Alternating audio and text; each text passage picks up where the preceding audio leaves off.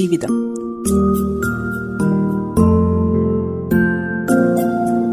അനുഭവങ്ങളുടെ നിറവിലൂടെ. നിർവഹണം ടോണി സനൻ. ധന്യമീ ജീവിതത്തിലേക്ക് എല്ലാ ശ്രോതാക്കൾക്കും സ്വാഗതം. ഇന്ന് ധന്യമീ ജീവിതത്തിൽ വിശേഷങ്ങളും ഓർമ്മകളും പങ്കുവെക്കുന്നത് വെള്ളമുണ്ടയിലെ സി ആർ മൂസ. നമുക്ക് കേൾക്കാം. എന്റെ പേര് മൂസ, സി ആർ മൂസ എന്ന് പറയും. വെള്ളമുണ്ടയിൽ അറിയപ്പെടുന്നത് മുരട മൂസ എന്ന്. അങ്ങനെയാണ് തിരുപ്പേരായിട്ട് വന്നത്. അറിഞ്ഞോണ്ട് വന്ന ഇഷ്ടമാണ് അങ്ങനെ വിളിക്കാൻ. കുഴപ്പമില്ല, വിരോധമൊന്നുമില്ല അങ്ങനെ വിളിക്കുന്നതിന്. പണ്ടിങ്ങനെ ആൾക്കാർ ചിലപ്പോൾ കളിയാക്കിയൊക്കെ വിളിക്കുമല്ലോ. അത് വാപ്പയായിട്ടുള്ള എന്തോ ഒരു പഴയ ചരിത്ര എന്തോ ഒരു പണയം വെച്ച ഇതൊക്കെ പറയുന്നേക്കാം. മുരുട എന്ന് പറഞ്ഞ സാധനം ഉണ്ടല്ലോ, പണ്ടത്തെ മൊന്ത, അത് പണയം വെച്ചത്. പിന്നെ പണം കൊടുക്കാത്തതുകൊണ്ട് തിരിച്ചു കൊടുത്തില്ല. അപ്പോൾ ഒരു നാട്ടിലുള്ള തീയ സമുദായത്തിൽപ്പെട്ട ഒരു സ്ത്രീ മുരുട മാപ്പിള തിരിച്ചു കയറുന്നില്ല എന്ന് പറഞ്ഞതാ, പൈസ കൊടുക്കാത്തതുകൊണ്ട്. ആ, പിന്നെ സ്വർണത്തിന്റെ മുരുടയാറ്റം കിട്ടി എന്നുള്ള സംസാരം ഉണ്ടല്ലോ അന്ന്. കേട്ടറിവേള്ളൂ, അങ്ങനെയൊന്നും കിട്ടിയിട്ടില്ല. അപ്പൊ അത് കിട്ടിയിട്ടുണ്ടെങ്കിൽ വയനാട്ടിലേക്ക് കയറൂല, നാട്ടിൽ തന്നെ വേണം. വീട്ടില് ഇപ്പൊ ഭാര്യയും ഞാനും ഉള്ളത്. മകനുണ്ട്, ഓന് ജോലിയായിരുന്നു, അസാപ്പിലായിരുന്നു ജോലി, ഡോക്ടറാണ് ഡെന്റൽ. അത് ഗവൺമെന്റില് ഒരു ഇത് വിളിച്ചപ്പോൾ റിക്രൂട്ട്മെന്റിന് പോയി, അങ്ങനെ കിട്ടി. അസാപ്പിന്റെ മാനേജറായി ജോലി ചെയ്തുകൊണ്ടിരുന്നു. ആദ്യം കാസർഗോഡാണ് ജോലി ചെയ്ത്, അവിടുന്ന് പിന്നെ തിരുവനന്തപുരത്തേക്ക് മാറ്റി. തിരുവനന്തപുരത്ത് പോയി ഞങ്ങൾ എം എൽ എനൊക്കെ കണ്ട് സംസാരിച്ചൊന്ന് ഇങ്ങോട്ട് അടുത്തെവിടെങ്കിലും മാറ്റിത്തരാൻ വേണ്ടി പറഞ്ഞു. പിന്നീട് മാറ്റിയത് ഇടുക്കിയിലേക്കാണ്, രാജകുമാരി എന്ന് പറഞ്ഞ സ്ഥലത്തേക്ക്. അപ്പോൾ അവിടെ ജോലി ചെയ്യുന്ന ബുദ്ധിമുട്ടുള്ളതുകൊണ്ട് റിസൈൻ ചെയ്തിട്ട് ഇപ്പോൾ ഇവിടെ തന്നെയുള്ളത്, ക്ലിനിക്കിൽ ജോലി ചെയ്ത് കൊടുക്കുന്നു. പിന്നെ രണ്ടാമത്തെ മകൻ മെക്കാനിക്കൽ എഞ്ചിനീയറാണ് പഠിച്ചത്, ഇപ്പം ലണ്ടനിലാണുള്ളത്. പിന്നെ ഒരു മകളുള്ളത്, 84-ലാണ് കെട്ടിച്ചത്. ഇപ്പൊ എത്ര വയസ്സായി? 63 വയസ്സായി. അപ്പൊ പ്രവാസ ജീവിതമായിരുന്നല്ലോ നല്ലൊരു കാലഘട്ടത്തിലും. അതെ. അപ്പൊ അതിനെ കുറിച്ചൊന്ന് പറയാമോ? 23 വർഷക്കാലം പ്രവാസിയായി ഡ്രൈവർ ജോലി ചെയ്തു. അതാദ്യം 12 വർഷം സൗദി അറേബ്യയിലെ ദമാമിലാണ് ജോലി ചെയ്തത്. പിന്നീട് അവിടുന്ന് തിരിച്ചു വന്നു, ഒരു കൊല്ലത്തോളം ഇവിടെ നിന്നു. അതിനുശേഷം ഷാർജയിലേക്ക് പോയി. ഷാർജയിൽ അൽ ഖാസിമി ഹോസ്പിറ്റലിൻ്റെ അടുത്ത് ഒരു നല്ല അറബീൻ്റെ വീട്ടിലായിരുന്നു രണ്ടാമത് ജോലി കിട്ടിയത്. ആദ്യത്തേലും വളരെ ബെറ്റർ. ഷാർജയിൽ പൊതുവെ തൊഴിലാളികൾക്ക് ഒരു ഫ്രീഡം ഉണ്ട്, സൗദി അറേബ്യയിലെ പോലെയല്ല. അവരുടെ ശമ്പളവും കിട്ടും, മാന്യമായ പെരുമാറ്റവും, ലീവ് കിട്ടും. നമ്മളോട് നല്ല സഹകരണമുള്ള അറബികളാണ് അവിടെ ഉള്ളത്. നല്ല ശമ്പളമൊക്കെ ഉണ്ടായിരുന്നു. ഹൗസ് ഡ്രൈവറാണ് ജോലി. ആകെ 2 മണിക്കൂർ ജോലിയേ ഉള്ളൂ. പിന്നെ അവിടെ ഈ പ്രവാസി വയനാടിൻ്റെ കൂട്ടായ്മ ഉണ്ട്, അതിൻ്റെ പരിപാടിക്കൊക്കെ പോവും. അങ്ങനെ 12-ഉം 11-ഉം 23 കൊല്ലക്കാലം യൗവനം അവിടെ പോയി. ഏത് കൊല്ലത്തിലായിരുന്നു ആദ്യമായിട്ട്? 1982-ലാണ് ഫസ്റ്റിൽ പോകുന്നത്.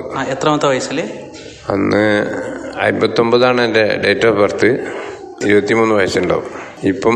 അതിൻ്റെ ഇടക്കാലത്ത് കുറച്ച് ഇവിടെ തന്നെ നിന്നിരുന്നു, പിന്നീട് പിന്നെയും തിരിച്ചു പോയതാണ്. പിന്നെ അവിടെ ഷാർജയിൽ പോയി ലൈസൻസ് ഒക്കെ എടുത്തു. അപ്പം ഡ്രൈവറായിട്ട് ഇവിടുന്ന് പോകുന്ന സമയത്ത് നമ്മൾ ലൈസൻസിന്റെ കാര്യങ്ങളൊക്കെ അന്നും എങ്ങനെയായിരുന്നു? അന്ന് ആദ്യം സൗദി അറേബ്യ പോകുമ്പോൾ ഇവിടുത്തെ ഇന്ത്യൻ ലൈസൻസ് മാത്രമേ ഉള്ളൂ, ഹെവി ലൈസൻസ് ഉണ്ട്. അവിടെ പോയി ടെസ്റ്റ് കൊടുത്തു, 2-3 ടെസ്റ്റ് പൊട്ടി, അങ്ങനെ ലൈസൻസ് കിട്ടി. അപ്പൊ എന്നെ അവിടെയുള്ള ആൾക്കാർ ഇനി നാട്ടിലെ വലിയ ഹെവി ഡ്രൈവറായിട്ട് ഇവിടെ തോറ്റല്ലോ എന്ന് പറഞ്ഞ്, അത് അവിടുത്തെ പിന്നെ സൈഡും അവിടുത്തെ നിയമങ്ങളും ഇതെല്ലാം മാറ്റാം. ഇവിടുത്തെ ഹെവിയും കൊണ്ട് അവിടെ പോയിട്ട് കാര്യമൊന്നുമില്ല, അവിടുത്തെ റോഡ് നിയമങ്ങളും ഇതൊക്കെ പഠിക്കണം. അങ്ങനെ അവിടുന്ന് 3-ാമത്തെ ടെസ്റ്റിന് പാസ്സായി. പിന്നെ സൗദി അറേബ്യൻ്റെ ടെസ്റ്റിന് വലിയ ചെലവില്ല. ദുബൈയിലെ ലൈസൻസ് കിട്ടണമെങ്കിൽ ഒരു IAS പാസ്സായി കിട്ടുന്ന പണിയാണ്, അത്രയും റഫാണ് അവിടുത്തെ ഡ്രൈവിംഗ് ടെസ്റ്റ്. അതുകൊണ്ട് തന്നെ അവിടെ വളരെ സൂക്ഷ്മതയോടുകൂടി ആളുകൾ ഓടിക്കും. അവിടെ സിഗ്നൽ കട്ട് ചെയ്യുക, ഓവർ സ്പീഡിൽ പോവുക, ഇങ്ങനെയെല്ലാം പോയാൽ ലൈസൻസ് കട്ടായി പോകും. 12 പോയിന്റ് വന്നാൽ അയാളെ ലൈസൻസ് ഒരു കൊല്ലത്തെ കട്ട് ചെയ്യും. അതുകൊണ്ട് സൂക്ഷ്മതയോടുകൂടി ഓടിക്കും, അപകടങ്ങൾ കുറവാണ്. അപ്പോൾ ഏത് വർഷത്തിലെ അവിടെ ലൈസൻസ് കിട്ടിയത്? ഞാൻ 82-ൽ പോയിട്ട് 82 ലാസ്റ്റാണ് പോയത്. 83-ല് 2-ാം മാസം 3-ാം മാസം ഒരു ലൈസൻസ് കിട്ടി. അതിനുശേഷം ഞാൻ സൗദി അറേബ്യൻ്റെ എല്ലാ ഭാഗത്തും വണ്ടി ഓടിച്ചു. ഹൗസ് ഡ്രൈവറായിട്ട് ജോലിക്ക് പോയതാണെങ്കിലും എൻ്റെ അറബി അവിടെ ഒരു പിക്കപ്പ് വാൻ എടുത്തു വന്നു. പിക്കപ്പ് പോയിനടുത്താന്നിട്ട് പറഞ്ഞു എനിക്ക് 3000 രൂപ തരണം മാസം, ഞാൻ എവിടെ പോയാലും ഇല്ല. 1-ാം തീയതി എന്റെ അക്കൗണ്ടിലേക്ക് ബാങ്കിൽ ഇന്ന നമ്പറിൽ പൈസ ഇടണമെന്നുണ്ട്. അത് വളരെ സൗകര്യമുള്ള ഒരു ജോലിയായിരുന്നു. ആദ്യം ഹൗസ് ഡ്രൈവറായിട്ട് ബുദ്ധിമുട്ടിലുണ്ടെങ്കിലും അങ്ങനെ അത് 2 കൊല്ലേ തുടർന്നുള്ളൂ. അവിടെ കുറെ പാകിസ്ഥാനികൾ ഉണ്ടായിരുന്നു ഡ്രൈവർമാരായിട്ട്. അപ്പൊ അവരെയൊക്കെ കവച്ചു വെച്ച് പണിയെടുക്കുന്നത് അവർക്ക് എന്നോടൊരു വിരോധം ഉണ്ടാകാൻ കാരണമായി. വ്യാഴവും വെള്ളിയും അവിടെ പണിയുണ്ടാവില്ല, പൊതുവെ വെയർ ഹൗസുകളെല്ലാം ഒഴിവാക്കും. ഞാന് തലേ ദിവസം തന്നെ ഈ ബംഗാളികളാണ് ലോഡ് കയറ്റി തരുന്നത്, ഷീപ്പോട്ട് എന്നാണ് ലോഡ് കയറ്റുക അധികം. ആ ലോഡ് കയറ്റിയിട്ട് മത്ബഖ് ജുനൂബ് എന്ന് പറഞ്ഞിട്ടൊരു ഹോട്ടലുണ്ട് അവിടെ, ഈ അറബി ഫുഡ് ഉണ്ടാക്കുന്നത്. അതിന്റെ പുറകിലൊരു കാലി സ്ഥലമുണ്ട്, അവിടെ കൊണ്ടുപോയിട്ട് ലോഡ് ഇറക്കി വെക്കും. ഇറക്കാൻ ഈ വിഷയവും കാര്യവും പണിയൊന്നും ഇല്ലാത്ത കുറെ ആളുകളുണ്ടാവും അവിടെ ചുറ്റിപ്പറ്റി. അടുത്ത ഭക്ഷണവും കഴിച്ച് അങ്ങനെ നിൽക്കുന്ന ആൾക്കാർ, നാട്ടിലേക്ക് പോരാൻ ടിക്കറ്റ് എടുക്കാൻ പോലും നിർവാഹമില്ലാത്ത കുറെ ആളുകൾ ഇങ്ങനെ ഇതിന്റെ ചുറ്റുപാടും ഇങ്ങനെ ഈ ഭക്ഷണവും അവിടുന്ന് കഴിച്ചിട്ട് താമസിക്കലുണ്ട്. അപ്പൊ അവരെ ഉപയോഗിച്ചിട്ട് ഞാൻ ഈ സാധനങ്ങൾ ഇറക്കുകയും റീലോഡ് ചെയ്യുകയും ചെയ്യും. അപ്പൊ എനിക്ക് വ്യാഴാഴ്ചയും വെള്ളിയാഴ്ചയും പണിയുണ്ടാവും. മറ്റു പാകിസ്ഥാനിയൊക്കൊന്നും വ്യാഴാഴ്ചയും വെള്ളിയാഴ്ചയും പണിയുണ്ടാവില്ല. അപ്പൊ അവര് എന്റെ അറബിയോട് ഞാൻ പൈസ കുറച്ച് തരണം, 100 രൂപ എന്റെ വെള്ളിയാഴ്ച ഒന്നും പണിയില്ലാലോ എന്നെല്ലാം പറയും എന്റെ അറബിയോട്, എന്തെങ്കിലും കുറച്ച് കിട്ടാൻ വേണ്ടിയിട്ട്. അപ്പൊ ഇവര് പറയും ഓനിക്ക് വെള്ളിയാഴ്ച വ്യാഴാഴ്ച എല്ലാം പണിയുണ്ട്, ഓനെങ്ങനെ പണിയെടുക്കുന്നതെന്ന് ഞങ്ങൾക്കറിയില്ല. നമ്മള് മലയാളീന്റെ ട്രിക്കോ അവർക്ക് ഉണ്ടാവില്ലല്ലോ. ഞാൻ ഈ കയറ്റുന്ന ബംഗാളികൾക്ക് എന്തെങ്കിലും ഒരു ചായ പൈസ കൊടുക്കും, എന്നാൽ അവര് വേഗം ലോഡാക്കി തരും. ആ ലോഡ് വേഗം ഇവിടെ കൊണ്ടുവന്ന് തട്ടിയിട്ട് പല സ്ഥലത്തേക്കും പോകേണ്ടതായിരിക്കും. ആ പൂഫ് റിയാദ് അങ്ങോട്ടെല്ലാം പോകേണ്ട ലോഡ് ഞാൻ അവിടെ ഇറക്കി പിറ്റേ ദിവസം രാവിലെ മുതൽ ഞാൻ ലോഡ് അടിക്കാൻ തുടങ്ങും. ഇതൊക്കെ ഇവര് അറബിയോട് പറഞ്ഞ്, അറബി പറഞ്ഞ് കുറച്ച് തരാൻ പറ്റില്ല. അതിന് അവസാനം ഞാൻ പോരുന്ന സമയത്ത് എന്നെ എക്സിറ്റ് അടിച്ചത്. അപ്പൊ എക്സിറ്റ് അടിച്ചിട്ടാണ് പിന്നെ പ്രവാസി ജീവിതം അവസാനിപ്പിച്ചു പോരുന്നത്? അല്ല, എക്സിറ്റ് അടിച്ച് പോന്നിട്ട് കുറച്ച് നാട്ടിൽ നിന്നിട്ട് ഞാൻ പിന്നെ തിരിച്ച് വേറൊരു വിസയില് അൽ സമറ എന്ന ഒരു കമ്പനിയിലേക്ക് പോയി. അവർക്ക് കടയുണ്ട്, മെയിൻ്റനൻസ് വർക്കുണ്ട്, സ്കൂള്, അതെല്ലാം ഗവൺമെന്റ് സ്ഥാപനങ്ങളിൽ മെയിൻ്റനൻസ് ചെയ്യാം. അവിടെ എന്റെ ജോലി ഹൗസ് ഡ്രൈവറായിട്ടാണ് പോയതെങ്കിലും സിമെന്റ് എടുത്തുകൊണ്ട് വരാനും ഹെവി വണ്ടിയും എല്ലാം ഞാൻ ഓടിച്ചിക്ക്. സിമെന്റ് പണിക്കാർക്ക് സിമെന്റ് എടുത്തുകൊണ്ട് കൊടുക്കണം, ഇരുമ്പ് എടുത്തുകൊണ്ട് കൊടുക്കണം, കമ്പി കൊണ്ടു കൊടുക്കണം. അത് കൂടാണ്ട് തൊഴിലാളികളെ സൈറ്റിൽ കൊണ്ടുപോയി വിടണം. കടയിൽ നിന്ന് ബാങ്കിലേക്കുള്ള പൈസ എടുത്തിട്ട് ഓരോ ദിവസത്തെയും കലക്ഷൻ ഉണ്ടാവുമല്ലോ, അത് കൊണ്ടുപോയി ബാങ്കിലിടണം. പിന്നെ കുട്ടിയൊക്കെ എവിടെയെങ്കിലും മാർക്കറ്റിൽ അവിടെയും ഇവിടെയെല്ലാം പോകാറുണ്ടെങ്കിൽ അത് പോകണം. എന്നാലും നമ്മുടെ അന്ന് ശമ്പളവും കുറവാണ്. പക്ഷെ ശമ്പളം കുറവാണെങ്കിലും അന്ന് പണിയെടുത്തത് കൊണ്ടാണ് ഞാൻ മോളെ കെട്ടിച്ചതും കുറച്ച് സ്ഥലം വാങ്ങിയതല്ലോ. പിന്നീട് ഞാൻ അതിന്റെ 4 ഇരട്ടി ശമ്പളത്തിലാണ് ദുബൈയിൽ പണിയെടുത്ത്. അതായത് എനിക്ക് 800 റിയാലാണ് അന്ന് സൗദി അറേബ്യയിൽ ശമ്പളം ഉള്ളത്. അതിൽ നിന്ന് എന്റെ ഭക്ഷണവും പോകണം, റൂം അവരുണ്ട്. ഞാൻ ദുബൈയിൽ ജോലി ചെയ്ത് 3000 ദിർഹംസിന് 3000 ദിർഹംസിന് ജോലി ചെയ്തിട്ട് പിന്നെ എന്റെ മൂത്തമോന്റെ പഠിപ്പ് ഡെന്റലിന്റെ അത് പൂർത്തിയാക്കി. പിന്നെ വീടെല്ലാം ഞാൻ ഉണ്ടാക്കിയത് സൗദി അറേബ്യ തന്നെയാണ്. അപ്പൊ ഈ പ്രവാസ ജീവിതത്തിലെ ഒരുപാട് കഷ്ടതകളൊക്കെ നന്നായിട്ട് എല്ലാം മറികടന്നിട്ടാണല്ലോ ഇപ്പൊ ഇന്നീ ഒരു സന്തോഷമായിട്ട് ഇരിക്കുന്നത്. കഷ്ടതകളുണ്ടെങ്കിലോ അന്ന് കഷ്ടതന്റെ ഒരു കഥ പറഞ്ഞാല്, ബെനിയാമിന്റെ ആടുജീവിതം വായിച്ചിട്ടുണ്ടോന്ന് എന്റെ മോൻ ചോദിച്ചു എന്നോട്. അപ്പൊ ഞാൻ അവനോട് പറഞ്ഞ് ഞാനത് അനുഭവിച്ച ആളാ. ബെനിയാമിനെ പിന്നെ ഷാർജ ബുക്ക് ഫെയറിലേക്ക് വെച്ചിട്ട് കണ്ടിനു. അപ്പൊ ഈ കഥ വായിക്കുമ്പോ എന്റെ കണ്ണിന്ന് ഇങ്ങനെ വെള്ളം വന്നിരുന്നു. ഞാന് ഒരിക്കലും ഒരു റമദാനില് ഒരു മരുഭൂമിയിൽ ഏകദേശം 15 കിലോമീറ്റർ ഉള്ളൂ എന്നാ പറഞ്ഞത്. ആടിന്റെ തീറ്റയായിട്ട് പോയതാ, ഷൈർ എന്നാ പറയാ ആടിന്റെ തീറ്റക്ക്. അത് സീപോർട്ട് നടത്തിയിട്ടാ പോവാ. 112 ചാക്ക് ഗവൺമെന്റ് അലോട്ടാണ് ഗോതമ്പ് ആട്ടിന്. അപ്പൊ പോകുമ്പോ എന്നോട് പറഞ്ഞ് എല്ലാം താർ റോഡാ, സ്പ്ലിറ്റ് ഉണ്ട് കുറച്ച്. സ്പ്ലിറ്റ് എന്ന് പറയാ ഒരു കല്ലിട്ടതിന് സ്പ്ലിറ്റ് എന്നാ പറയാ, നമ്മളെ ചെറിയ കല്ല് നിരത്തൂലേ. അപ്പോ അത് 15 കിലോമീറ്റർ ഉണ്ട് എന്ന് പറഞ്ഞ. അവിടെ എത്തിയതിന്റെ ശേഷം എന്നോട് പറഞ്ഞ് ഇറങ്ങി വണ്ടിന്ന് ഇറങ്ങുന്നു തന്നെ. ഞാൻ ചോദിച്ചു എന്തിനാ വണ്ടിന്ന് ഇറങ്ങുന്നത്, ഞാൻ എൻ്റെ ഡ്രൈവറല്ലേ, ഇഞ്ഞിവിടെ നിൽക്കുക ഞാൻ ഓടിക്കാൻ തന്നെ, ഞാൻ ഇറങ്ങൂല തന്നെ. ഞാൻ പിന്നെ എൻ്റെ വണ്ടി മണലിലേക്ക് കൊണ്ടുപോകാൻ പറ്റില്ല, മരുഭൂമിയിലേക്ക് കൊണ്ടുപോകാൻ പറ്റില്ല.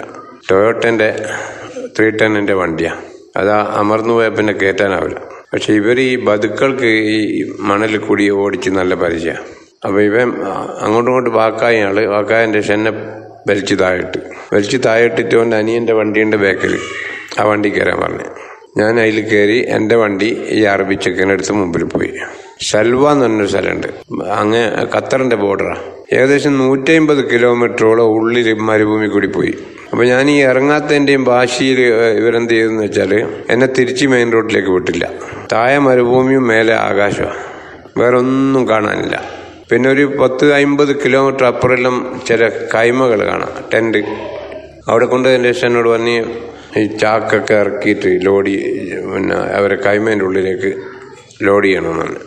അതൊന്നും ഞാൻ വാക്കില്ല. എനിക്ക് എൻ്റെ വാടക, വണ്ടി വാടക മാത്രമായി, ഇറക്കലും കയറ്റലൊന്നും എൻ്റെ ജോലിയല്ല, പറ്റില്ല തന്നെ.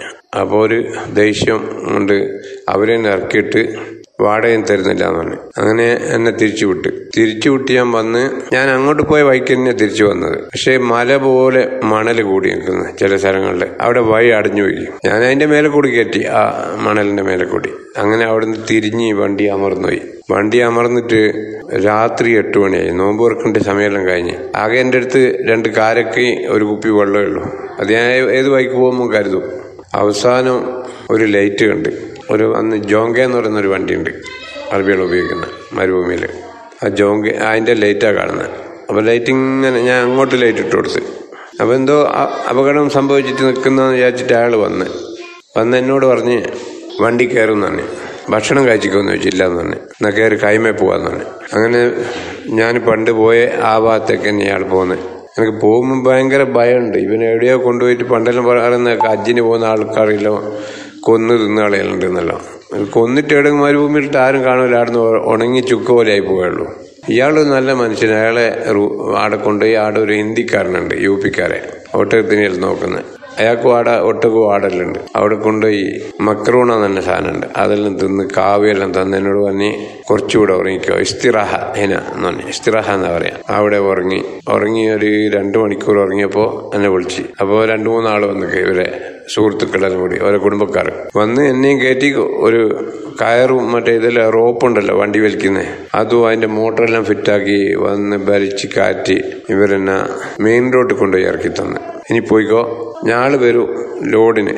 ഞങ്ങളെ ലോഡ് ഈ സ്പ്ലിറ്റുള്ളടത്തിൽ ഇറക്കി തന്നാൽ മതി, ആടുന്ന ആൾ ഞങ്ങളെ വണ്ടി കയറ്റി കൊണ്ടുപോയിക്കോളൂ എന്നും പറഞ്ഞ് തിരിച്ചു പോയി അവർ. അങ്ങനെ പല അനുഭവം ഉണ്ടായിട്ടുണ്ട്. അപ്പം ഈ സമയത്ത് നാട്ടിലൊക്കെ ഇടയ്ക്ക് ലീവിനൊക്കെ വരുമല്ലോ, പഴയകാല നാട്ടിലെ ഓർമ്മകൾ എന്തെങ്കിലും പറയാനുണ്ടെങ്കിൽ എന്തായിരിക്കും പെട്ടെന്ന് മനസ്സിലോട്ട് ഓർമ്മ വരുന്നത്?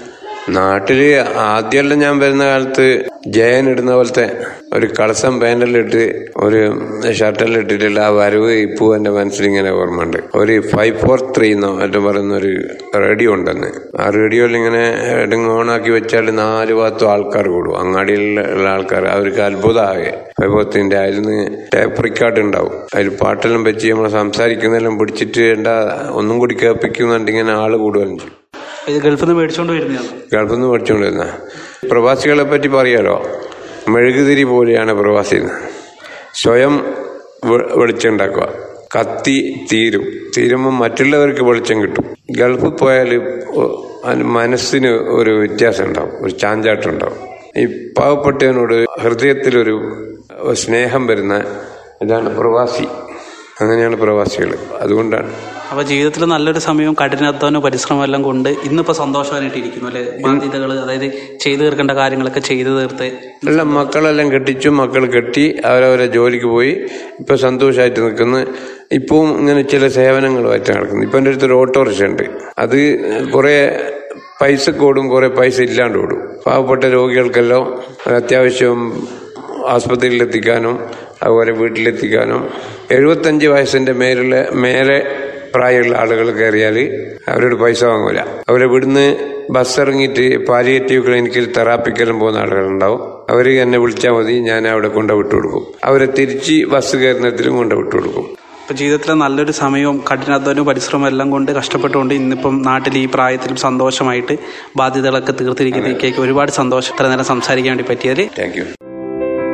ധന്യമീ ജീവിതത്തിലൂടെ ശ്രോതാക്കൾ ഇന്ന് കേട്ടത് വെള്ളമുണ്ടയിലെ CR മൂസയുടെ വിശേഷങ്ങളും ഓർമ്മകളുമാണ്. മറ്റൊരു ദിവസം പുതിയ അധ്യായത്തിൽ പുതിയ വിശേഷങ്ങളുമായി വീണ്ടും എത്താം. കാത്തിരിക്കുക.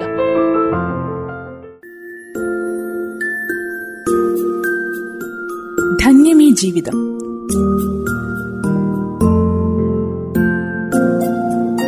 അനുഭവങ്ങളുടെ നിറവിലൂടെ